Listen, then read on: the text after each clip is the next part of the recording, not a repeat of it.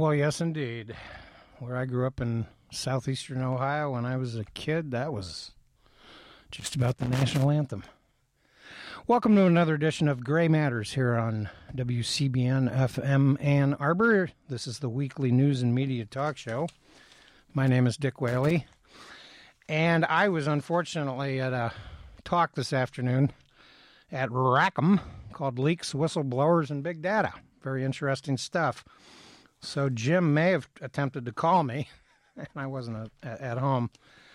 Uh, by the way, this was a very interesting um, presentation um, made by the, and I'll just mention this right right off the bat because you can look this up online somehow. Uh, the Wallace House um, is a University of Michigan journalistic uh, entity that uh, basically houses fellows, fellowships as they call them. These are professional journalists who basically take uh, six to, eight to 12 months off to uh, study a particular issue that's of interest to them. And this was a fascinating uh, panel of, of uh, journalists that worked on the Panama pa- Papers uh, story and the Luxembourg leaks and the Swiss leaks. And most of these uh, panelists are from abroad. They were part of the um, journalistic endeavor, the collaborative endeavor across borders that exposed the Panama Papers.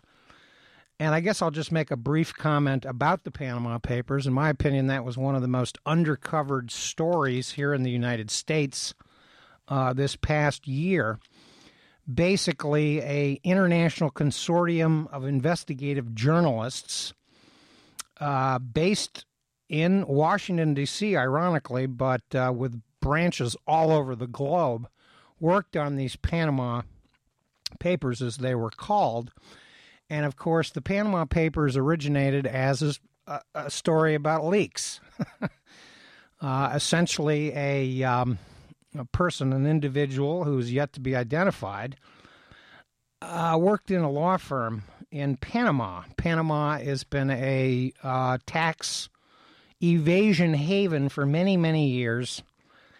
And what the Panama Papers basically exposed were the connections between the powerful global corporate and government interests and this incredible international uh, conspiracy to evade taxes.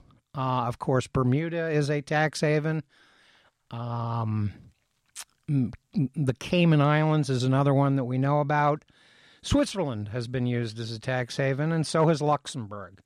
So, this was an absolutely fascinating um, panel discussion by the Wallace House um, entity. Uh, you can look them up at Twitter Wallace House, uh, or at U of M Knight Wallace. This is the journalistic entity that uh, featured this talk, and you can probably find something on social media that simulcast regarding their presentation, because I found it very interesting and, of course, particularly relevant to all of the stuff going on right now involving debates about leaks uh, what are leaks? How do the, how does that create news? Um, famous examples and throughout American history, of course, are well known. And here on Gray Matters, we've talked about this for years. Uh, one of my favorite Watergate tapes is Richard Nixon going, Bob, Bob, let's have some fun. Let's start leaking. We can play that game too. And of course, Nixon is in, in this particular segment. I didn't bring my Nixon book with me, is bragging about how he brought down Alger Hiss, claiming that we convicted Hiss in the newspapers before the trial ever came up with leaks. with leaks. And of course, leaks have been were being used against Nixon, but it's well known that uh, leaks are used by presidents to get their story out. And of course, uh, Donald Trump on Thursday afternoon had one of the most uh, infamous press conferences in American history, I would say. Um, it was a doozy. It's uh, it, it's the kind of thing that you can just play the whole hour every week and have a very good understanding of what President Trump is all about. Because uh, what we're talking about here is a man uh, in need of uh, help. Well, it's like a door with one hinge that's coming loose. Now, David Brooks, of course, is a conservative journalist that's talked repeatedly about the fact that Donald Trump is unhinged. Uh, Trump, of course, is playing a kind of strange uh, game that he continues to play. Last week, of course, the big story uh, throughout the beginning of the week was the unbelievably rapid departure of his national security advisor, Michael Flynn, who was used as a goon on the campaign trail throughout the uh, uh, uh, 2016 presidential election as a uh, attack dog against Hillary Clinton. His uh, most infamous uh, phrase, of course, was extremist Islamic terrorism. He was upset that the Obama administration had dropped that phrase, that terminology from their discussion of that issue. And um, he uh, was a three star general appointed to head up the National Security Council. That's what the National Security Advisor does. His proclivity for retweeting fake news didn't Yeah. get in his way of being confirmed. He had a lot of problems, to say the least. Uh, he was a little bit of a cross between Jack the Ripper and General Buck Turgidson. Doctor Strangelove. Long may it rain. I think one of the greatest movies of all time for a variety of reasons. But Michael Flynn uh, hit the uh, hit the hay well, after and he 24 days. After 24 days, and he did sort of lob a little bit of a grenade behind him, Oh yeah, too, by saying that, well, there's others. right. And of course, the the, the real story about why he uh, had to fall on his sword because Donald Trump, of course, defended him as a good guy. I think he said that repeatedly. Uh, he talked about his uh, poll numbers and his electoral college performance repeatedly. Talked about Hillary Clinton repeatedly for some bizarre reason. I think I heard a journalist uh, note that she was mentioned 17 times in his press conference. Very strange stuff. Uh, Donald Trump is sort of lost in a time warp. Well, and the next very next day, Friday, uh, he went out on the campaign trail. Yeah, back to campaign mode. And of course, the National Security Advisor uh, was created in 1947. Uh, we're in the uh, 70th anniversary of the creation of the so called National Security State. Uh, we're hearing this phrase, by the way, uh, the big state, the secret state, the state behind allegedly the leaks. Um, I don't necessarily believe that. I think that Michael Flynn got in trouble within the inner circle of the White House. I think that the leakers were probably Bannon, Jared Kushner, and Ivanka Trump. he was already causing problems for the Donald, the big Donald. And I think that this uh, line to Mike Pence uh, was obviously an infraction that could not go unpunished, so to speak.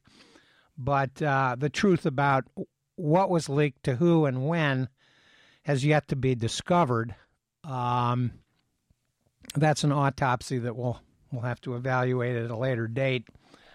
I'm not weeping for the departure of Don, of Michael Flynn, but I am somewhat troubled that Donald Trump's short list consists of three more generals And John Bolton. and John Bolton, who I like to call Cotton Mather.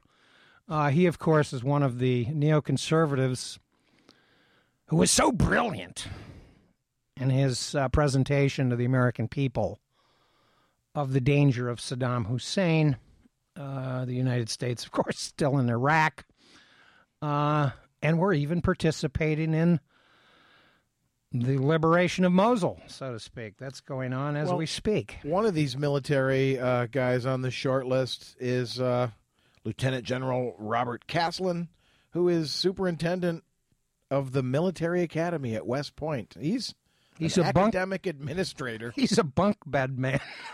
His He runs around and sees if sees if your shoes are properly spit and shined. uh, Right. Probably. I I don't know what his don't know. expertise is. investigating uh, freshman hazing. I'm not sure yeah, what his particular uh, expertise in national security is. But in this article, uh, Peter Baker and Maggie Haberman's article about these four in today's Times, uh, there's a paragraph down the bottom that says In private conversations, the president has praised Mr. Bolton and has noted that many people want him to pick General McMaster. Although Mr. Trump seemed convinced that the general had said something unflattering about him during last year's campaign, according to associates who asked not to be identified sharing private conversations.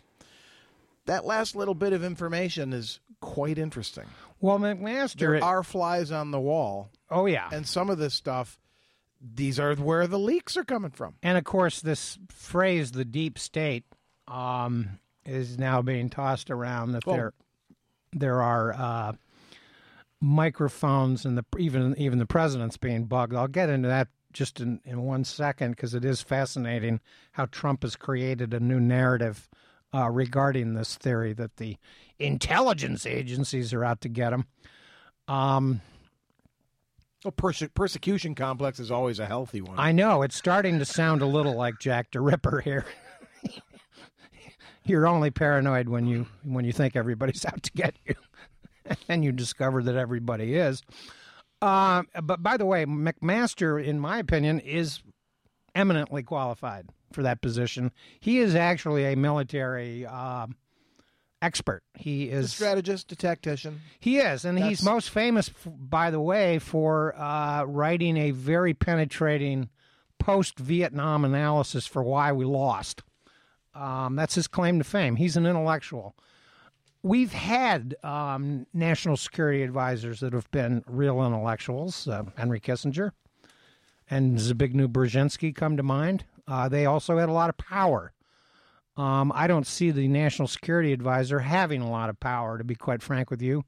It seems that the power rests with Bannon and the Trumpster himself. Um, as for this new theory that the deep state or the big state or the secret state, whatever you want to call it, is out to undo Donald Trump and overturn the will of the voters, uh, I'm not too sure that that's been established yet. And this, by the way, is a theory that was articulated in a book called Silent Coup about the undoing of Richard Nixon. This theory being that it was actually a CIA plot to get rid of Richard Nixon. This was a counter narrative, a counterfactual narrative that ignored all of the shenanigans of Richard Nixon, the taping, the bugging, the break ins The Evidence of which was copious and egregious. the lying, the whole thing. Henry, get on your knees with me. We we need to pray. Um, adults uh, in the government do remain. I have always found it quite notable that the very very first cabinet official to be sworn in following Donald Trump's inauguration was General Mattis. Secretary of Defense. He, by the way, was approved by the Congress 98 to 1. Um, I believe uh, Gillibrand might have voted against her on, out of principle, in which she basically said that we should not have generals running the Pentagon. But I think when you have too many generals running the American government, we do have a problem here, Houston. uh, there are too many generals, and uh, in in the in the Trump cabinet, and too many wannabe generals. Uh, I'm not too sure what you know. Uh, Steve Bannon, by the way, has uh, limited military experience, but he has uh, been allowed to sit in on the National Security Council. He's he leads a rich fantasy life. That boy. Yeah. He's uh, a strange fellow, to say the least. And of course, the fact that he would even be elevated to the National Security Council has been problematic for numerous people that are actually officially in it. Of course, the notion that Donald Trump, when he asserted that the government, the, the first several weeks of his presidency, have been a finely tuned machine. huh? Well, if he's comparing it to a Commodore VIC 20, early computer, perhaps a hoop, I don't- stick. Is he tuning the tuning the Kind machine of a with, machine is this? with a tuning fork or or what? Uh, no, it's been It's chaos. sputtering lawnmower. It's been it's been a disaster. It's been disgraceful. Some of Donald Trump's uh, own words, and of course, Donald Trump has emerged as a demagogue. H. L. Mencken, I love this, says that a demagogue is one who preaches doctrines he knows to be untrue to men he knows to be idiots. That sums it up right there. And for Donald Trump to be having yet another campaign rally, uh, he had a lot of these, by the way, during his transition period. Uh, one of the most famous being uh, it, it ended up in in Mobile, Alabama, with uh, with uh, Jeffrey Beauregard Sessions Oh, and the powdered wig cotillion. and the Azalea Trail ball girls or whatever they're called. I mean, this this whole photograph. This was re. This was another photograph from from from uh, earlier in the uh, best uh, of hits tour with Donald Trump. It's scary stuff, and of course, the getting back very briefly to this silent coup book, uh, and I, I'm drawing a blank on the actual authors of this book. This book came out in the 80s. One of the authors is a guy named Cal- Caldini. Um, anyway, it posited that the actual Watergate uh, conspiracy, quote unquote, was perpetrated by a member of the Joint Chiefs of Staff, a certain Admiral Moorer, who placed in Nixon's inner sanctum a very dark chamber indeed. a certain guy named uh, Admiral Moore placed a spy in the inner sanctum of the Richard Nixon White House, uh, a uh, naval officer by the name of Charles Radford. And uh, when the Huston plan, which was vetoed by J. Edgar Hoover, the Huston plan, of course, was Nixon's desire to uh, basically take the CIA under his wing, under the White House wing. And we saw how that turned out. Uh, that book was written by Len Colodny and That- Robert Gettlin. There you go. And amongst its claims are that John Dean orchestrated the burglary. Yeah, it's got a fanciful So- theory about It's an ex post facto reconstruction of some of the facts. some of the facts are true and interesting, but a lot the main one of the main th- theses is that John Dean was covering up a w- prostitution ring. And of course, we know that the actual break-in of the Watergate Hotel uh, had nothing to do with prostitutes. It had to do with G. Gordon Liddy, And the committee to reelect the president. the creep, and it was G. Gordon Liddy and uh, uh, E. Howard Hunt. Uh, they were worried about a malfunctioning mic that wasn't working too well. Instead, they were getting information from one of the other telephones that, interestingly, consisted of a lot of uh, dating gossip Secretarial pool. and weekend hanky panky. Hunt, he knows too much. yeah, indeed. Well, this is uh, yet another attempt by the Trump management industries, whatever we want to call this corporate entity, Yeah. with the pumpkin face, uh, to reconstruct the narrative so that now he's a persecuted victim of the intelligence agencies. Yeah. Well, and it's it's the warning. In other words, it's laying the the foundation of the quote conspiracy. It's exceedingly troubling, by the way, when the president of the United States accuses the media. That's a big word. There's a lot of media out there. And of course there's fake news, one of my least favorite uh, terms these days. But the media is not the enemy of the people. Not in a democracy. That's actually a play by Henrik Ibsen. It's a good one. It's got some interesting themes. I don't know if Donald Trump has ever read it. Or even heard of Henrik Ibsen. But by God, what the hell is going on in Sweden? Yeah, right? I mean, That was news to Sweden. it was news to Sweden, and they had a good laugh a- about it. They said that there was a report of a a real moose getting kind of amorous with a wooden moose, and I thought maybe that's Trump's problem. Melania's not there; it's just the cardboard cutout, and you're you're kind of going, huh? Based on a loose report from Fox News uh, when he uh, was told about the electoral college mathematic. Oh, I was just Meltdown. given that information. So he's not accountable Yeah, for anything that he says. Uh, he's not responsible for having accurate data or figures at his fingertips. nothing. Yeah, He just shoots from the hip and wings it. And, uh, oh, well, uh, they, they gave you that info. and you know, I mean, some of the stuff is incredible. The the, the berating of the African American reporter uh, when she asked about the Black Congressional Caucus, Or the Orthodox Jewish reporter. offensive. Yeah, Bizarre. I am the l- least anti-Semitic person in the world. Dude, the question was prefaced with language that clearly indicated I don't think that you are an anti Semite. Right. But. But And as soon as Trump hears the word but, it just shuts down. And the previous statement is, woo, it's gone.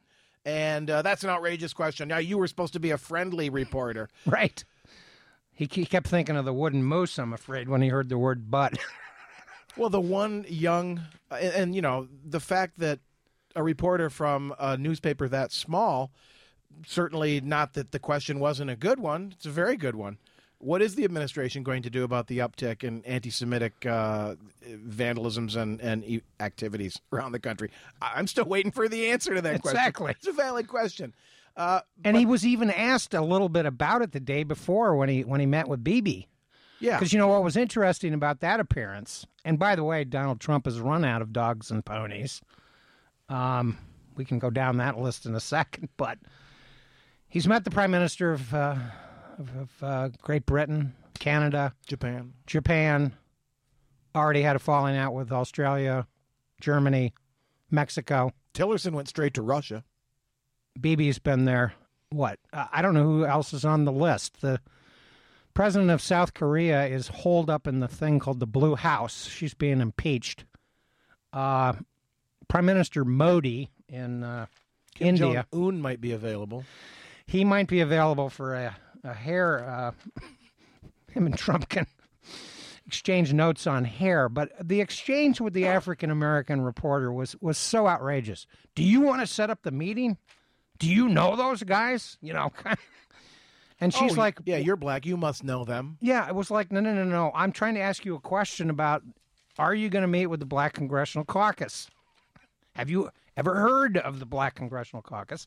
And of course, you know, Donald Trump thinks Frederick Douglass is still alive. He denounced John Lewis uh, the weekend of Martin Luther King holiday uh, before he was president. Um, it's just Well, the amazing. one, yeah, I mean, the, the point I wanted to make about the Orthodox reporter was that uh, it's unusual to get such small newspapers and Sure. small media outlets be uh, given favorable treatment in the questioning. Time is limited in a presidential press conference, although not in this one. It seems like, hey, we got extra time. Let's keep rolling. Um, so I'm while on a roll here. on the one hand, it's it's interesting and and maybe a good thing to ask some smaller media outlets Uh, but to not even listen to the question or to go off on the reporter in either of these two ways, the Orthodox reporter or the African American reporter. But then there's the 19 year old kid who started his own, like a neighborhood newspaper service thing. Uh, and he asked Called the question- lemonade stand. Yeah. He asked a question Who knows about what it was called? Melania. Yeah. And, oh well, that's a great question, right? And and now Trump's happy, and Yeah. now he's pouring his heart out, and he's got things to say. It's like, wait a minute, this isn't news. That's not even the feature section of the newspaper. Why is this a question at a presidential? This is a, a, a Tea Party question, Sure. and I don't mean the angry pitchfork mob Tea Party. I mean tea and crumpets party. Well, and the thing that was weird was he said, "I want a not friendly. I want a friendly question." You know what? What? The whole thing is just it, it's a show. It's the Gong Show. Um, yeah, and and some of the other comments. You know, I was given that information. Um, his his trouble with understanding. You know, he went on and on endlessly about, uh, you know, the fake media. And of course, we've already seen in these uh, these dog and pony shows that what he does is he takes two questions. Usually, one is uh, from a Washington right wing newspaper, and then the other one is from the Christian Broadcasting Network. Uh, the networks, of course, are shut out. Um, he keeps calling the New York Times a failing newspaper when Subscriptions are up. the evidence Big shows time. that both the Washington Post and New York Times have massive increases in of uh, of um, their circulation, and it just is amazing. I mean, this guy seems to be obsessed with what he looks like on TV. Does this guy actually do anything as president other than watch himself on TV? He seemed at one point he got into an exchange with the CNN fellow um, and said, I never watch it. And then he, two minutes later, corrected himself and admitted that he watched it. Um, and then he said that he loved Fox and Friends because they treat me fairly. I mean, the whole thing is like, you can just imagine Trump, you know, Richard Nixon at least farmed this work out to apparatchiks in the White House. It was their job to watch the media and how he was covered. Nixon would have gone crazy watching how the media covered him. Well, in the brand new Mad magazine, which I've been anxiously awaiting, and I urge listeners to uh, try and track a copy of this down. There's a, a real photo from the actual so-called Fox News uh, on the letters page of this new Mad magazine, and uh, apparently during an in-depth Fox News profile, Donald Trump showed off his magazine table, which is featured here in this photograph, uh, which uh, shows stacks of every magazine cover he's appeared on, you know, like any sane, grounded person would have. Uh, Harvey Levin pointed out what strikes me about this is that there are some that are not even particularly flattering, but you've got them proudly displayed, including the cover of the previous Mad magazine with his head exploding and a jump uh, Jack in the Box coming out, and then Esquire's Hater in Chief cover. And these are all proudly displayed, and Trump's showing them here to this Fox News guy. Look how important I am. I'm on all these magazines. All the magazines. He'll never read those magazines, Of course not. but uh, hey, that's me. That's me. I'm I'm there in the the shining lights. Uh, and of course, the real damage that was done last week, uh, besides the departure of Michael Flynn, R.I.P. Dude. you know who I'm sure he'll turn up on Fox as some sort of commentator. Who cares about him? He was never qualified to be the national security advisor to begin with, uh, in my opinion. Uh, but, you know, the real damage, one of the real damaging things that happened last week was Donald Trump signed a uh, deregulation uh, bill that allows orange water in Kentucky. It allows the mining companies to dump their waste into the streams. This is what's really going on. And this is what's frightening about Donald Trump. He doesn't get it. And how anybody in coal country can think, oh, this is a boost for us, the little guy who work here Yeah. in coal country. No, this is a slap in the face of your children. This is orange water, dude. It matches your your face. Um and it yeah, it's just uh, remarkable uh, what is going on and how this is is going to turn out. Well, But, uh, this front page story in today's paper about this backdoor Ukrainian plan. oh yeah, I suspect we're just beginning to hear about this. Uh, this involves some longtime associates of the president, including his own personal lawyer and a couple of uh, shady businessmen who've had mob ties. And it's es- essentially freelance foreign policy. yeah, You and know, hey, here's something we can do that'll help a couple of guys we know in the Ukraine get some power and some business connections. And oh, by the way, Putin thinks this is good too, and um, it'll be great. Well, and also let's remember that the FBI is investigating Paul Manafort and Roger Stone. Uh, those are two of the three names. All you need to know about Roger Stone, by the way, a close Trump associate, is that this is a guy that worked for Nixon. He was in the dirty tricks department. He was in the sabotage disinformation department that was part of the committee to reelect the president. And I dare say that we saw a lot of that here in Southeast Michigan. Has the graffiti in, at EMU or at the University of Michigan been pinpointed on any people? Uh, drain the swamp. Been, been looking in, into any of this stuff? You think Jeffrey Sessions, our new attorney general, is going to investigate any of this stuff? I don't. He's Jeffrey Beauregard Sessions. He's got to show show up to Tara and make an appearance with Gone with the Wind.